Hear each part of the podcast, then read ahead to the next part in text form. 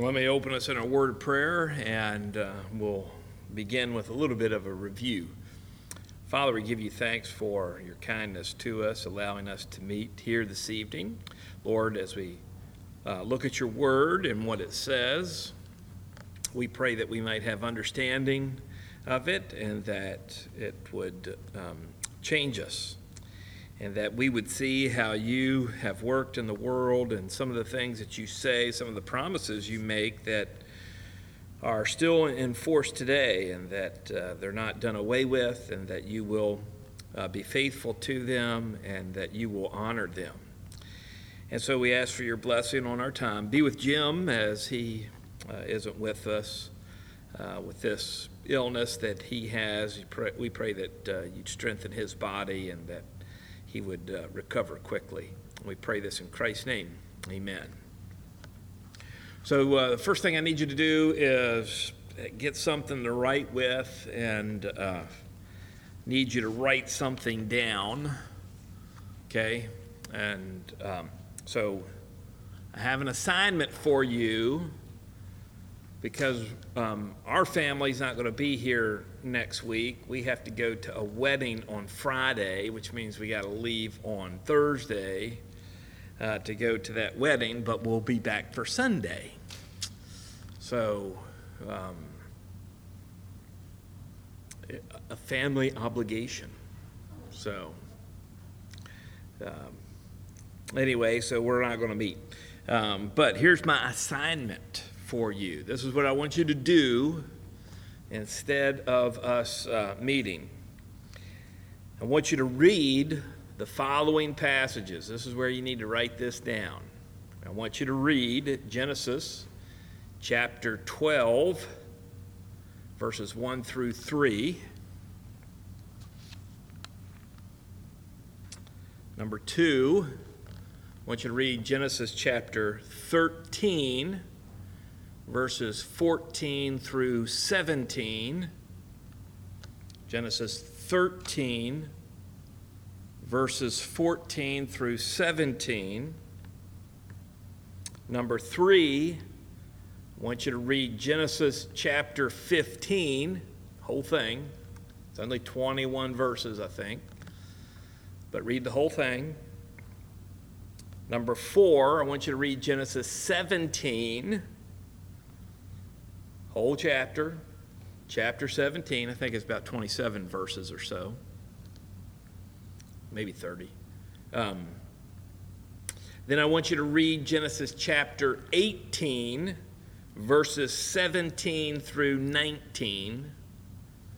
Genesis 18, verses 17 through 19. And then lastly, Genesis chapter 22, verses 15 through 18. Genesis 22, verses 15 through 18. So, this is what I want you to do. I want you to do this next week.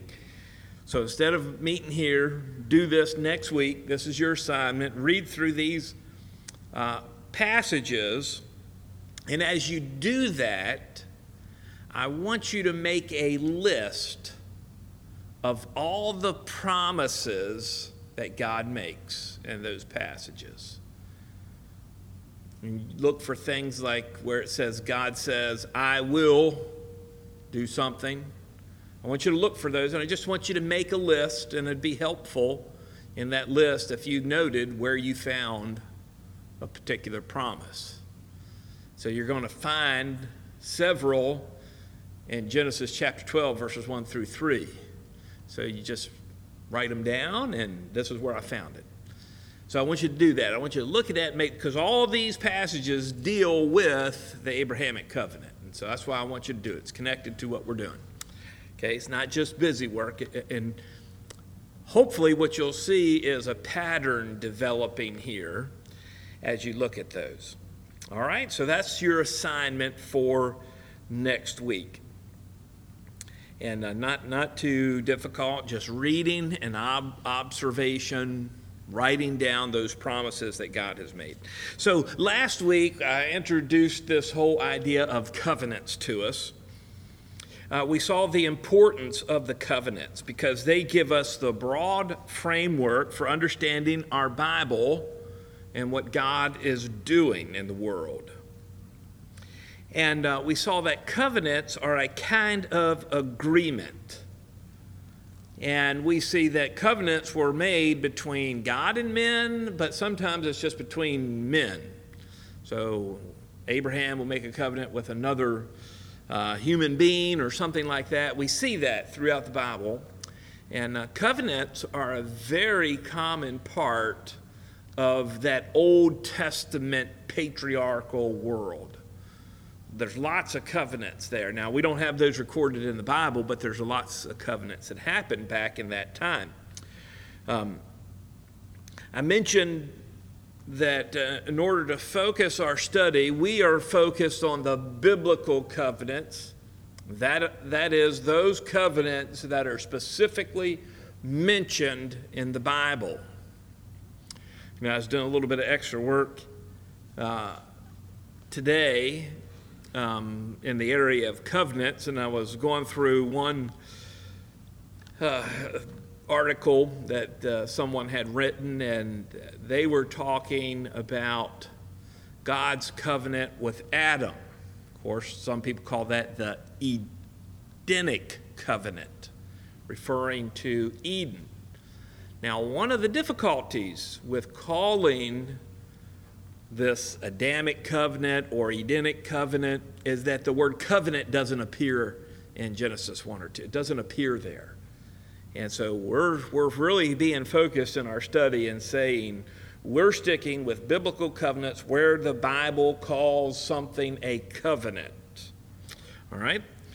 Um, and we saw that it's important, these biblical covenants are important because they help us to interpret other passages of the Bible correctly and really help us understand prophecy, these things that are uh, yet to be fulfilled, but God says they're going to happen.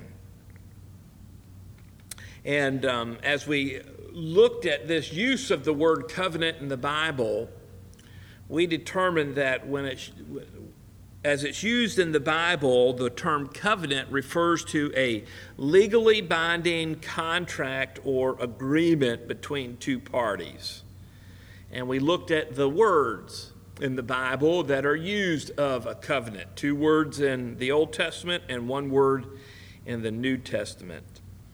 And the last thing we looked at was this covenantal ceremony that helps us understand the making of covenants in the Bible. And, and that covenantal ceremony was called the suzerain vassal uh, treaty or ceremony something like that. But we talked about that uh, in, a, in a good bit of detail last time. That's what we ended on.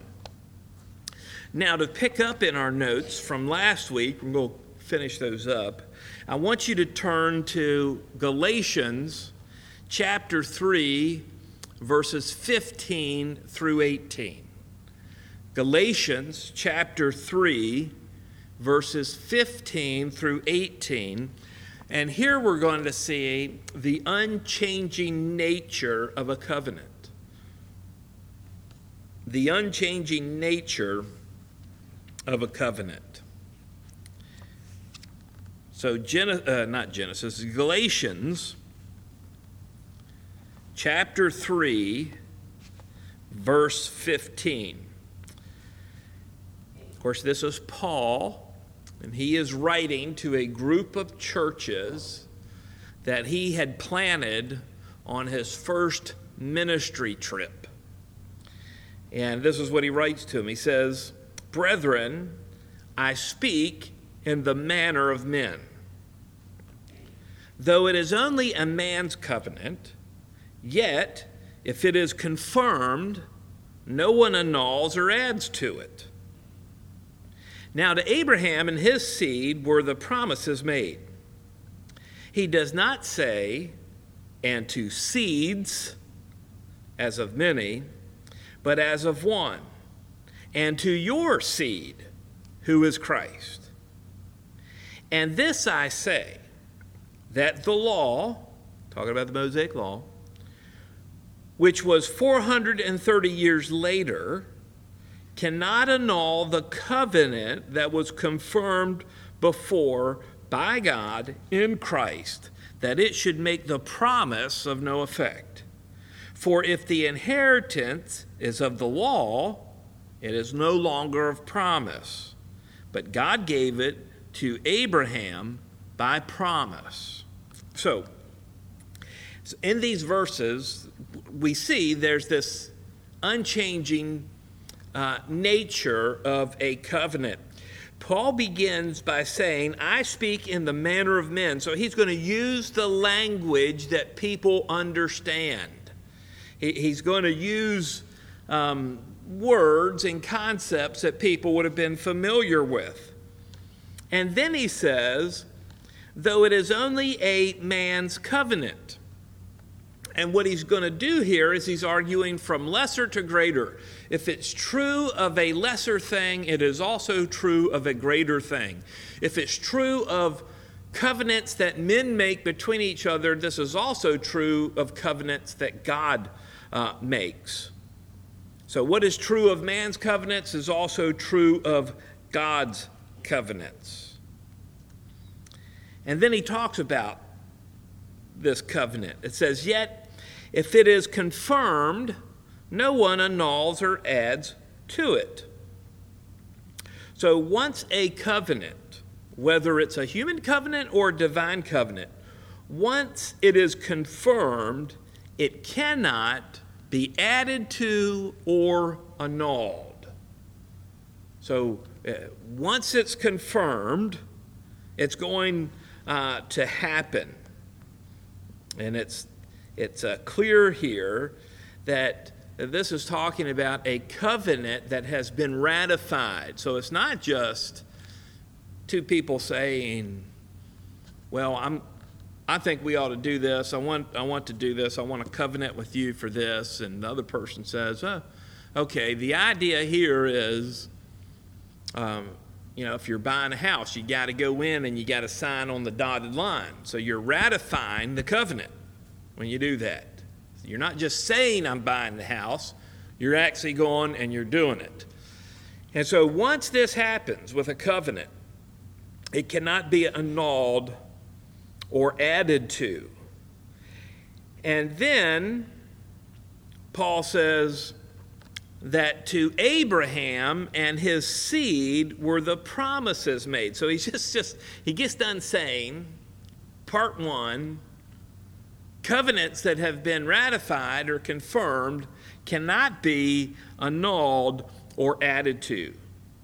And then he kind of shifts gears a little bit. It's in the same train of thought, but he shifts gears a little bit because he's setting up for the last two verses. And he says, Now, Abraham and his seed, uh, to, to them were the promises made. And then he clarifies what he means by the term seed. He says he doesn't mean seeds as plural or many, but one. And to your seed, and then Paul specifies by saying who is Christ. So this is Jesus Christ. So the promises that were made to Abraham were made to Christ. And so we're going to look at the Abrahamic covenant uh, this evening, at least we're going to start doing it. And when we read in Genesis 12, 1 through 3, we see these promises that were made to Abraham. Paul's telling us here these promises weren't just made to Abraham, they were made to the Messiah. And, and you know, that means as long as Abraham or the Messiah live, the covenant's enforced. Okay? So it doesn't matter that Abraham's died, has died and gone. Um, the Messiah lives, and so the covenant is in force. And um, of course, we talked a little bit last week how this uh, verse, particularly verse 16, uh, really shows the importance of the words and even the form of the words in the Bible. Because Paul bases his argument that he's making here on the difference in what in English it's one letter, Uh, in Greek, it's two letters. Um, but he, he bases the whole point of his argument on a, the difference between the form of one word, whether it's plural or singular. And that, that tells us that the words of the Bible matter, the very words of the Bible matter. It, it even tells us that the letters matter because you change a letter, you change the meaning of a word. And so he goes on to say in verse 17, and this I say that the law, talking about the Mosaic law, which was 400 years later, that comes 400 years after the promises were made to Abraham, 430 years later, the law cannot annul the covenant that was confirmed before by God in Christ or in the Messiah that it should make the promise of no effect. So the law cannot take away the promises in the Abrahamic covenant. It doesn't do away with those promises. Verse 18 For if the inheritance is of the law, it's no longer of promise. But God gave it to Abraham by promise. And so the inheritance that is spoken in the promises of God to Abraham um, these inheritance are all based on the fact that God made a promise. They're not based on the law or keeping the law. And so, what we see here is that as covenants are introduced along the way, these covenants cannot take away from previous covenants. They can't, they can't take away from them. The Mosaic law which is a covenant that God made. It's the Mosaic covenant that God makes with the children of Israel. It cannot take away from the promises that God has already covenanted to Abraham. Okay, so we need to keep that in the back of our mind. All right, so also I had planned to use say something about the Noahic covenant here just as a kind of a model for covenants, but I'm not going to do that. Um, so I want to switch gears now and head right into the uh, Abrahamic covenant. So turn to Genesis. When it comes to the Abrahamic covenant, we kind of live in Genesis. And our first passage is chapter 12. Genesis chapter 12.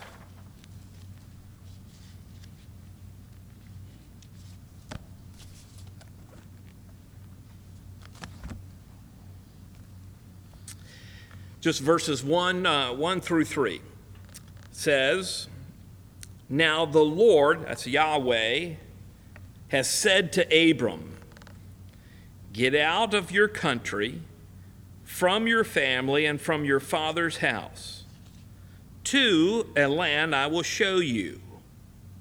I will make you a great nation. I will bless you and make your name great and you shall be a blessing. I will bless those who bless you, and I will curse him who curses you. And in you all the families of the earth shall be blessed. So here's a, few things that are, that are standout things that, that, they stand out to us in this passage. Number one, uh, the I will statements that we see here. Uh, now, if you're glancing down there at your Bible, you'll notice right away there's a lot of these I will, I will here. So at the end of verse 1, it says, To a land that I will show you. Now, before we look at any others, who's the I? God. Who's the you? Abram. Abram is the you. To the land I will show you. Then he says, I will make you a great nation. That's number two. Number three, I will bless you. Number four, maybe your Bible doesn't say I will here, but it says, I will make your name great. Okay?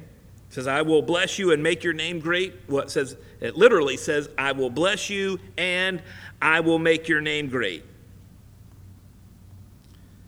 Next, it says in verse 3, I will bless those who bless you.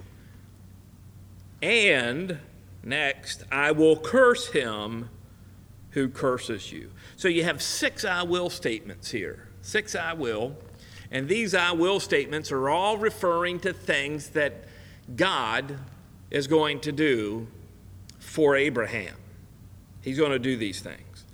Um, we also would notice something that stands out in these three verses to us is that a part of these uh, promises that God is making to Abraham are these uh, the blessings that can be categorized in three ways. They can be personal blessings, national blessings, or universal blessings.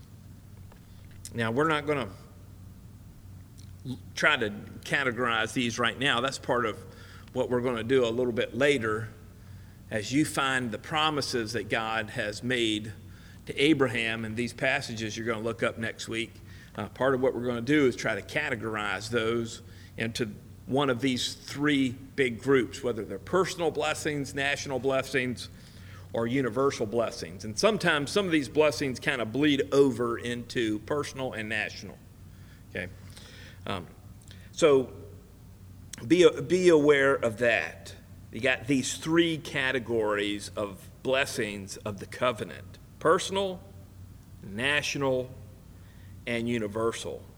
These blessings will be clarified and given more detail as more uh, revelation is given by God. And so, as we move through the book of Genesis, looking at the Abrahamic covenant, more revelation is given. And so, we'll see more clarification, more explanation, and more detail that is given. This is, this is pretty common for us as you understand the Bible. God is revealing His Word bit by bit, piece by piece, over time. So when you remember that, you see that, like Abram, he doesn't know what Moses knew, right? Moses had a lot more revelation than Abram. Moses didn't know as much as Isaiah. Okay? Isaiah had more revelation than Moses. And of course, none of them had as much revelation as Paul. Paul had the whole Old Testament.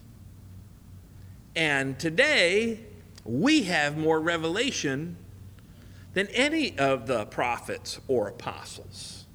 Think about that. We have more revelation from God than any of those men had in their lifetimes because we have our completed uh, Bible. Um, so now, as you're looking at these three verses, I got a couple interpretive questions I want to ask you. The first question I want to ask is when was this statement made? The statement here in chapter 12 verses 1 through 3. When was it made? And don't say in between chapter uh, 11 and 13. Okay? When was it made? To look at the context there a little bit. A few verses before, a few verses after. Can anybody tell me when the statement's made? I'm not necessarily looking for, you know, an exact date and time. I'm just a relative chronological marker. Can you find it?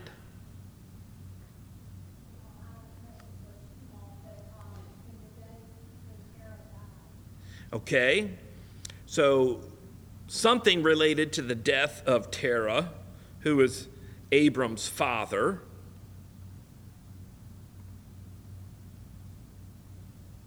Look at verse 4, chapter 12, verse 4. It says, So Abram departed as the Lord had spoken to him, and, and Lot went with him. Okay, so that doesn't happen until after God gives him this covenant, gives him these promises. So, when, was the, when were the promises made? They were made before Abraham departed Haran for the land that God's going to show him. At least before. It, it, very well could have been even earlier than that. Okay, but it's, it's, it's at least before that point in time. It's before Abram leaves Haran that the Lord makes these promises to him. Um, as you look at the context here a little bit more, who is Abram with? Who do we know he's with? Lot's one, and his wife, Sarah, she's the other. We know he's with them. Okay? Now, the third question I have for you is how old was Abram when he left Haran? 75. That's so you're going to need to remember that. That's one of those things you need to mark in your Bible, put a highlight on because the age of Abram becomes a key thing in understanding how these statements of the Abrahamic covenant relate to one another. In this particular passage, he's 75 years old. Okay, so I think that we can we can honestly presume that he's probably 75 years old when God gives him these promises. Okay? Because he's 75 when he leaves Haran. Okay, let's, uh, let's go to our next passage, and that's in chapter 13, verses 14 through 17. Chapter 13, verses 14 through 17. And the Lord said to Abram, now, I'm going to keep on referring to him as Abram over and over again. Even when I'm not reading, I'm going to refer to him as Abram until he gets his name changed, which will happen later. Then we'll call him Abraham. Okay? God calls him Abram. We should call him Abram. Same thing. So, and the Lord said to Abram, after Lot had separated from him, Lift your eyes now and look from the place where you are, northward, southward, eastward, and westward. For all the land which you see, I give to you and your descendants forever. And I will make your descendants as the dust of the earth, so that if a man could number the dust of the earth, then your descendants also could be numbered. Arise, walk in the land through its length and its width, for I give it to you. So, this passage is specifically in relation to the land promise and the promises of descendants for Abram. And uh, later, we're going to get through the Abrahamic covenant, and then we're going to look at the land covenant. And so we'll have to come back and look at a few of these other passages to see the connection. But we see in this passage, these are the two specific areas that are being addressed the land promise and the promises related to descendants. And so we know that this is connected to chapter 12, verse 1 um, because this, this is talking about the land that the Lord is going to show Abram. Says, Look, look from here. Look what I'm showing you. All the land which you see, I give to you. So this is connected back to Genesis chapter 12. Abram is already in the land, he has already separated from his nephew Lot. The scope of the land which the Lord has given to Abram is described by all he can see. Look to the north, look to the south, look to the east, look to the west. Everything you can see, I'm giving to you. But notice in verse 15 that this land is not just given to Abram, but it's also given to his descendants. It says in verse 15, For all the land which you see I give to you and your descendants forever.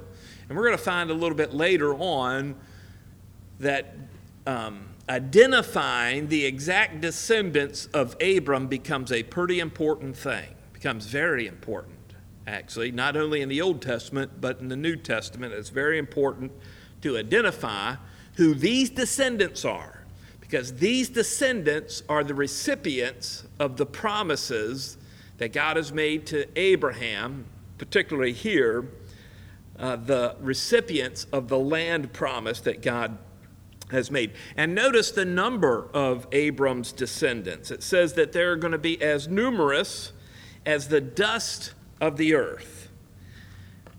Now, it's written here and it uses a simile. Okay? A simile is what? It's a comparison using the word like or as. Okay, that's your grammar lesson. So it says in verse 16, I will make your descendants as the dust of the earth. And, and because there's a simile being used here, it indicates to us that there's not an exact number in mind. Uh, but rather, it's an expression that his descendants are going to be very numerous, even innumerable. Uh, because he goes on and say that if a man could number the dust of the earth, then your descendants would also be numbered. So you can't even number them. That's how great the number is going to be. They're going to be innumerable. We also see in verse 16 that these two promises of the land uh, and of all these descendants have a future fulfillment. A future fulfillment. Notice at the beginning of verse 16 it says, And I will make. I will make. Uh, this word, that's one word in Hebrew, I will make, is what they call it. It's in the perfect tense. And um, even though it says I will, now in English, will is when you say I will do something, what are you saying? When will it happen? If you say I will wash the car, when, what are you, when are you going to wash the car? In the future, sometime. It could be immediate future, could be way down the road if you're a procrastinator. Um, but I will do it. It's, it's the future. So we indicate future tense in English with will. However, the perfect tense of uh, Hebrew is, is more akin to expressing a completed action. Okay, a completed action rather than a future action. So instead of I will make, maybe I make is a better way to do it. Because from God's mind, from God's perspective, this is a done deal. Now, there's actually, in um, people who study Hebrew grammar and things like that, they actually have a term for this. They call it the prophetic perfect. The prophetic perfect, because this type of thing is done so often in prophecy where something is referred to as a completed action, but it's obviously not done yet. I mean, obviously, Abraham doesn't have any descendants yet, right? That's obvious. He has no descendants yet.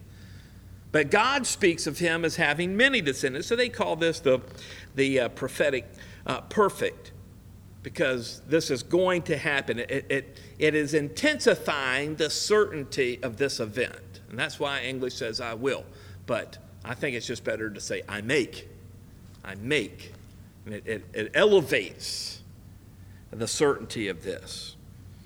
Uh, then we also see at the very end of the verse, it says, For I give it to you. I give it to you. And this word I give, so I'm going to overload your Hebrew grammar uh, this evening, but the word I give is in the imperfect tense in Hebrew. And that indicates not only a future aspect, a future fulfillment, so it's more like I will give, but it also has the idea of an anytime expectation of the fulfillment. And so, for I will give it to you, and you can expect it to be fulfilled anytime. So, there again, it's raising the certainty about when or about these things happening. And so, when we look at chapter 13, verses 14 through 17, uh, we need to understand that there is a connection between this, th- this passage here and Genesis chapter 12, verses 1 through 3. And it's actually expanding on what was said in Genesis chapter 12. Remember, Genesis chapter 12, it simply says, um, Get away from your home and go to a land I will show you. In Genesis chapter 13, God says, Look, look to the north, look to the south, look to the west, look at all this land from where you're standing. This is yours. So you see, it's adding clarification along the way. Now let's move on to another passage. Maybe I should stop. Anybody have any questions at this point? Any questions from chapter 12 or chapter 13? I should have stopped after chapter 12 and asked for questions. Any questions?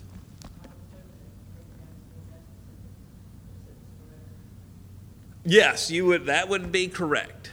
Even if we did even if we didn't know anything else, we would assume that from what it says here that he has descendants because they will they will go on. Any other questions? Frank.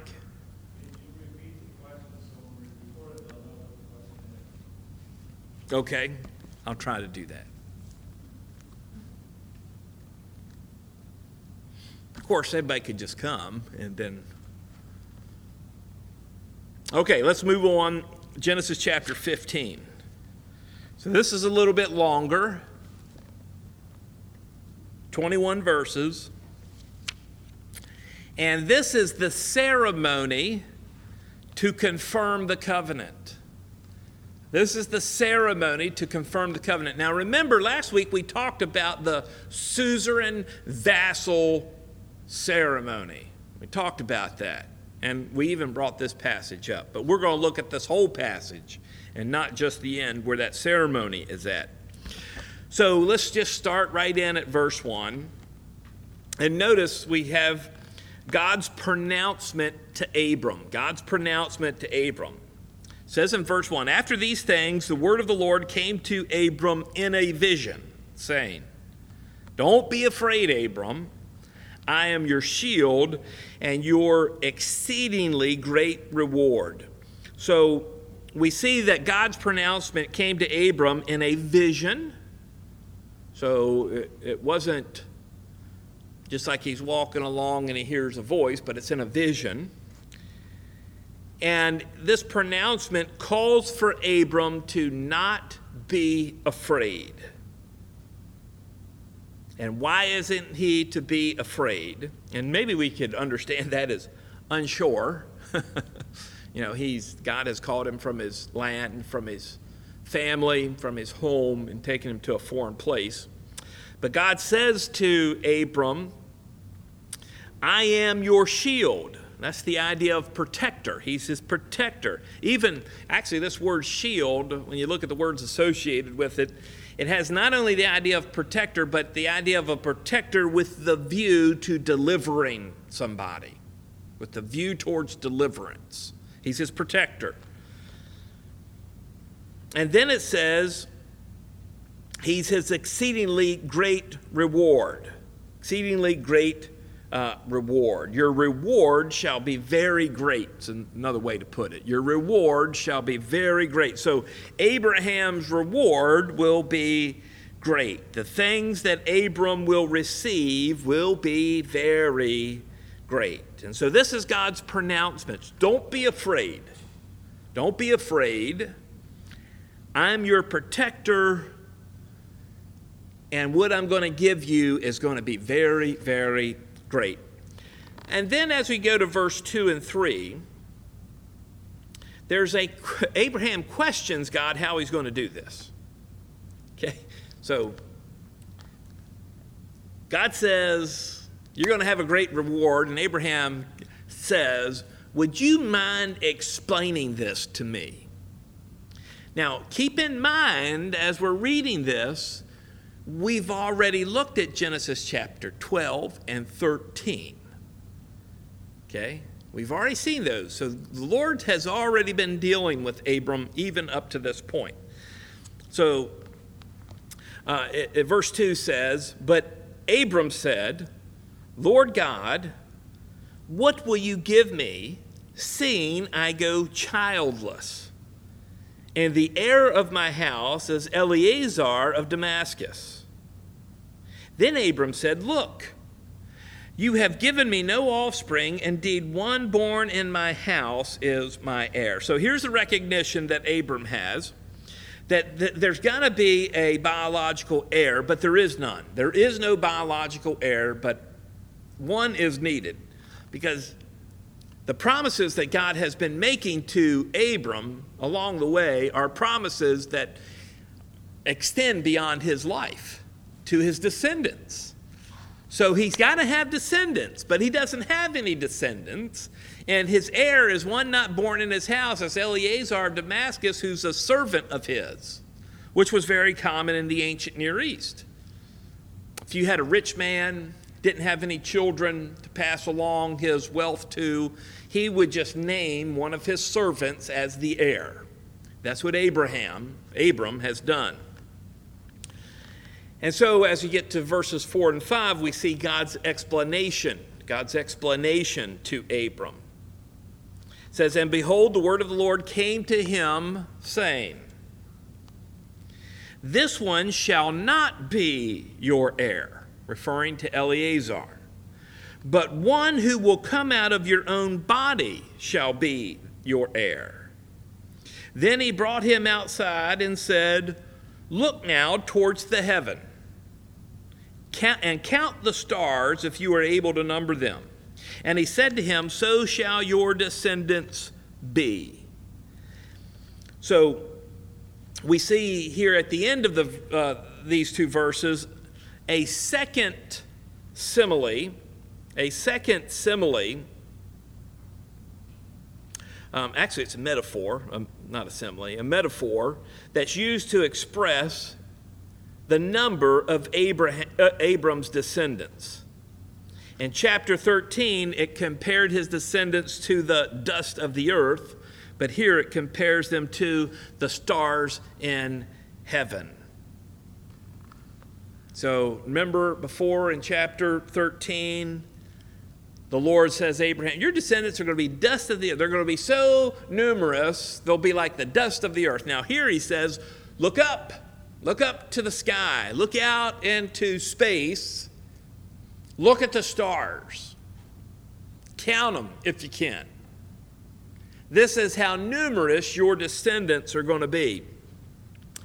And he says this after he has told Abram that he will have a descendant that will come from his own body. It's not going to be Eliezer, it's going to be a biological heir more information, right? We're getting we're, this is the progress of revelation. We're getting more information that God is giving to Abram.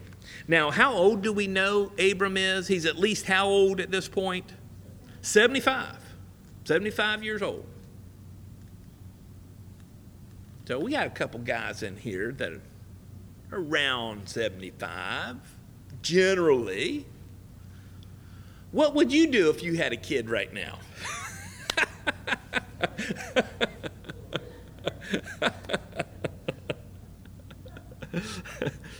75 year old people are not built to take care of babies. You know, I'm not 75, but I'm feeling something like that. Not built to take care of babies. So, Abram is, he's older than 75 at this point. But he's told, you're going to have a biological heir. You are going to produce an heir. And then we get to chapter, verse 6. Okay, really popular verse, well known verse. It says, And he believed in the Lord. He believed in Yahweh, and he accounted it to him for righteousness. Now, there's two events, there's two actions that take place in this verse. Abram believed the Lord, one. That's action number one, event number one. Second, the Lord accounted it to him for righteousness. That's the second. He believed and he accounted. And this is a cause and effect relationship between these. The first action causes the second action, right? The first action has to precede uh, the second action. Uh, it leads to the second action. Now, we need to take a little bit closer work, look at three words that are used here. He believed, he accounted, and then the word righteousness. So let's look at the word believed first. Aman or man, however you want to say that. So, it, you know, this is your next part of your Hebrew lesson. Aman, that means believe. Okay, so now you know every time you see aman, you'll remember the Hebrew word for believe. Aman, uh, believe. Okay? So this is the first place in the Old Testament that we have the word believe. First time it's recorded. So that also means first time it's in the Bible. The basic sense of the word is to trust that something is true. To trust that something is true. So in this verse where it says, and he believed in the Lord, it was not that Abram was trusting in the Lord's existence. Um, it wasn't even that Abram was believing that the Lord was truth, that he was truth, but rather Abraham trusted in what the Lord had said to him. He believed what uh, the Lord said was true. That's what he believed. Now, the Hebrew word here, the specific form of the Hebrew word, indicates two things to us. When it says he believed, it's in a, in a particular form, and it, it tells us two things about this belief. First, it indicates that Abram's faith had been ongoing. In other words, it didn't just start here. It wasn't all of a sudden that he believed. He has been believing all along. It, it, this is not the first time that Abram trusted uh, the Lord. another way to look at it is this word is sort of describing Abram as in a state of trusting the Lord. He's characterized as believing in the Lord.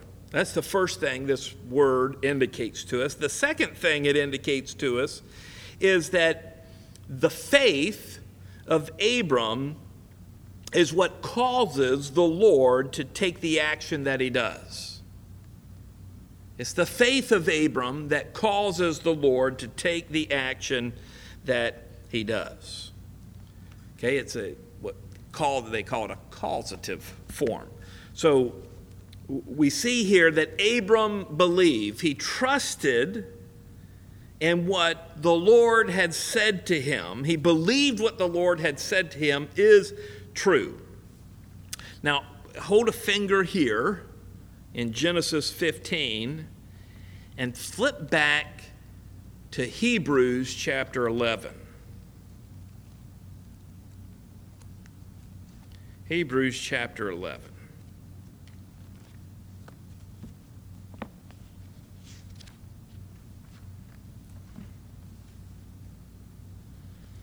Verse 8. Hebrews chapter 11, verse 8. So the author of Hebrews writes By faith, Abraham obeyed when he was called to go out to the place which he would, re- which he would receive as an inheritance. He went out not knowing where he was going. So, right there, we see that Abraham, of course, Hebrews is calling him Abraham, uh, which is our Abram in Genesis, that his faith did not all of a sudden start here in chapter 15 of Genesis. His faith goes all the way back uh, to Genesis chapter 12, verse 1. Okay? So this isn't just this, all of a sudden, Abram starts to decide he's going to trust what God says. He has been trusting. He is in a this kind of position or state of trust. Okay, let's go back to Genesis now. Genesis chapter 15. I want us to look at our second word here. The second word is he accounted, accounted here. Um, and, and this is the first time this word occurs in the Bible. And uh, of course, it says, and he, and that refers to Yahweh or the Lord, accounted it to him, Abram. And so the Lord accounted it to Abram. He accounted his belief. His belief. Okay?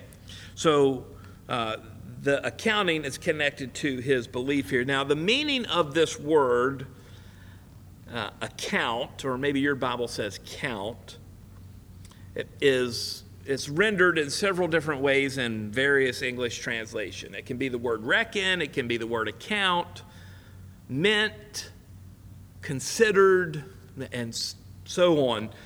But when we look at this word, what we find is that it essentially is expressing this idea. It's essentially expressing the thinking process that concludes with the decision. So it's, it's a thinking word. It, it's, not a, it's not an accounting word, it's a thinking word. Okay? And so when it says God accounted it, it is God considered it um, God concluded, or something like that. So don't, in the New Testament, sometimes we run into accounted, and it's actually talking about a uh, uh, accounting word, a financial word that you use for accounting. But this word is not like that. This is a thinking. This is a word that deals with the, the process of the mind. And so it says here that he accounted it it's saying that the Lord considered Abraham or Abram's faith, and that consideration moved the Lord to this decision, this action that he takes. And that's connected to the next word we want to look at, and that's the word righteousness. The Hebrew word tzedek. Tzedek. You got to get that at the beginning. Tzedek very common word in the Old Testament. The, the foundational meaning of this word is to be straight, okay? To be straight, not to be crooked. From that idea, to be straight, we get uh, the idea of it expressing what is the norm or what is the standard. Okay, this is the normal thing. This is the righteous thing. This is the standard, this is the righteous thing. And, and from that idea, it then becomes into our common biblical use that it stands for a ethic, uh, uh, ethical or moral standard by which someone is judged. So when you see this word righteousness or righteous, you need to think we're talking about a standard something that is righteous meets the standard. Okay, and the righteous thing is, is you know, is the standard. So when our verse says, and he accounted it to him for righteousness, it means that the Lord, taking into account or considering Abram's belief, thought of that belief as meeting his standard. He was going to make Abram meet his standard. So the position of Abram was a position of righteousness, meeting the standard that God had set for him. Now, this does not mean that everything Abram did at this point everything that he did up to this point, or everything that he will do after this point, was right according to God's standard. But that God, seeing Abram's faith, unilaterally moved to bring Abram into a position to be approved according to the standard that God had set. So, by faith or because of his faith, Abram was right with God. So, how do you get right with God? Well, Abram was right with God because he believed what God had said. And God says, This makes you right. It's accounted to you. I'm considering you as right because of this belief. So at this point in the narrative of Genesis, we see that Abram is right with God. God has considered his faith and declared Abram righteous. So that's a pretty that's a pretty big point right there. The text is making a big point. It, as it is at this place where Abram is considered righteous by God. He's been believing all the time since, since Genesis 12 1. God has made promises to him, but here it tells us that he believed the Lord and he accounted to it to him as righteousness. Now, let's go on to the next verse, verse 7. Because we see here in verse 7 the connection between what is happening here and Genesis 12, the historical event of Genesis 12. It says in verse 7 Then he said to him, I am the Lord. So this is God speaking to Abram. I am the Lord. Well, who's that? Who brought you out of Ur of the Chaldeans to give you this land to inherit. So that location, Ur of the Chaldeans, is mentioned all over the place at the end of Genesis chapter 11, right before chapter 12. All over the place. Ur of the Chaldeans. This is where Abram's from. And so God tells him back then, get out of that place. And here, God refers to himself as, I'm the one who told you to leave your home. I'm the, this is me. I'm the one, and I'm going to give you this land to inherit. Now, look at verse 8 real quick here. Here we see Abram's question of knowing. His question of knowing. It says, He said, Lord God, how shall I know I will inherit it? How shall I know I will inherit? The Lord just says, I'm the one who told you to leave your home and come to this land, and I'm giving this land to you to inherit it. And Abram's response is, How do I know? How do, in other words, how do I know this is true? Um, how, do you, how do I know that I'm going to inherit or I'm going to possess this land? Now, how does that harmonize with verse 6? How, do verse, how does verse 8 and verse 6 go together? Verse 6 Abraham believed God, and he accounted it to him as righteousness. Verse 8 How do I know I will inherit it? So you got to think about what's going on here, right? You got to think about what's happening. So you think about it. The next time we come back, we'll look at it. Okay? We'll look at it a little bit more detail, and I'll give you the answer. But you think, I want you to think about it for the next uh, two weeks or 10 days or whatever it is. Think about, and, and just, you're going to be reading this passage again anyway. Read it. You can figure it out. You can figure it out. Just follow what it says. It just says it right there. Just follow what it says.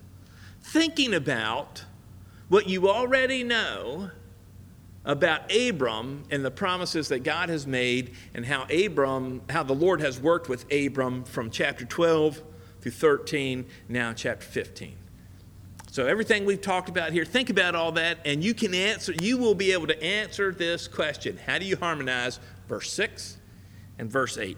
How can it say Abram trusted, believed in the Lord And then in verse 8, seems like he's not believing anymore. Hat and hat. You can, fit, you'll figure it out. You'll see the answer in the text. Well, that's all we got time for this evening. You see how I did that? Now, that's what they say you're supposed to do when you teach. You're supposed to leave people with, you know, this question hanging over them so they want to come back, right? So uh, I, I guess I get an A on pedagogy there, right? we got a teacher in the back. She knows what I'm talking about. So let me pray and um, we'll be done for the evening. Father, we give you thanks for your goodness to us. Thank you for this time that we've had together. Give us safety as we go away. We're so thankful that uh, you are a God who keeps your promises and that the promises you make, you will keep. And so we rely upon that uh, because you are true. And we pray this in Jesus' name. Amen.